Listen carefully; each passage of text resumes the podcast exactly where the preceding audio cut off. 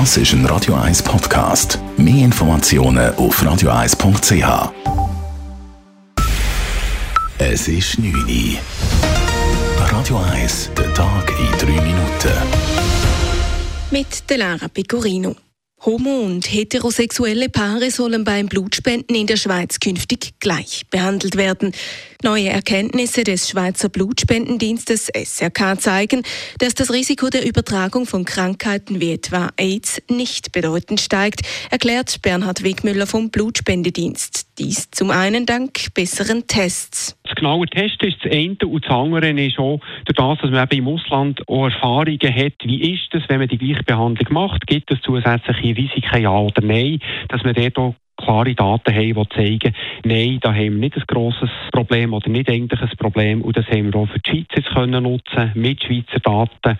Von dem her kommen wir auch für die Schweiz zum Schluss, dass wir eigentlich auf eine Gleichbehandlung können zielen Diese Ergebnisse wurden nun bei der Swiss Medic zur Zulassung eingereicht.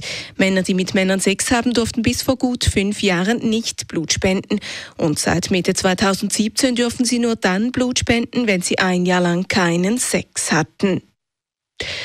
Die durchschnittliche Behandlung von Covid-19-Patientinnen und Patienten auf den Schweizer Intensivstationen in den Pandemiejahren 20 und 2021 dauerte sehr lang. Die mit einer Corona-Diagnose hospitalisierten Personen seien mehrheitlich männlich und die Hälfte der hospitalisierten Personen mindestens 70 Jahre alt gewesen. Das zeigen neue Zahlen des Bundes. Jede achte Person, die mit Covid-19 ins Spital eingeliefert wurde, musste demnach auf der Intensivstation behandelt werden. In beiden Pandemiejahren machte die Hospitalisierung drei Prozent aller Spitalaufenthalte aus nahm aber über 20 Prozent der in der Intensivpflege verbrachten Stunden in Anspruch. Das Kulturzentrum Kosmos an der Zürcher Europaallee stellt seinen Betrieb per sofort ein. Der Verwaltungsrat der Kosmos Kultur AG hat heute beim Konkursgericht die Bilanz deponiert. Die beiden Verwaltungsräte Roberto Feusi und Valentin Diem waren erst im September bei Kosmos eingestiegen. Sie wollten dem Kosmos einen harten Sanierungskurs verordnen. Nun mussten sie bereits einsehen, dass der Kino-, Kultur- und Gastrobetrieb aus finanziellen Gründen nicht weitergeführt werden kann.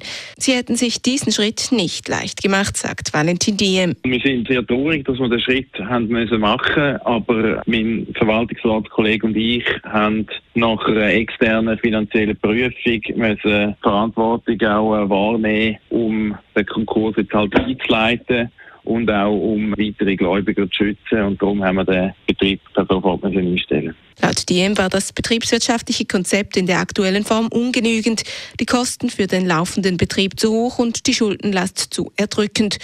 Von der Schließung des Kosmos sind rund 70 Angestellte betroffen. Ein brutales Verbrechen erschüttert heute die deutsche Gemeinde Illa Kirchberg. Ein 27 Jahre alter Mann soll heute Morgen zwei Mädchen auf dem Weg zur Schule mit einem Messer angegriffen und so schwer verletzt haben, dass eine 14-Jährige starb. Der Täter ist nach Behördenangaben aus einer benachbarten Asylbewerberunterkunft gekommen und nach der Tat wieder dorthin geflüchtet. Radio 1 Wetter.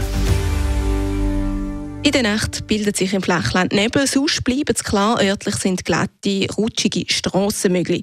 Morgen Dienstag geht es dann mit Nebel und hochnebelartigen Wolken los. Die lösen sich aber auf und es gibt überall ziemlich viel Sonne. Temperatur am Morgen zwischen minus 2 und 2 Grad. Am Nachmittag gibt es dann mit Sonnenschein maximal 5 Grad. Das war der Tag in 3 Minuten.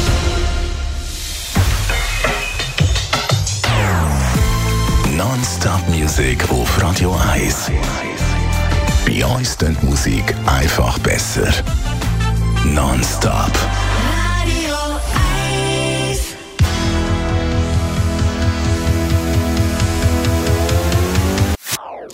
Das ist ein Radio 1 Podcast. Mehr Informationen auf radio1.ch.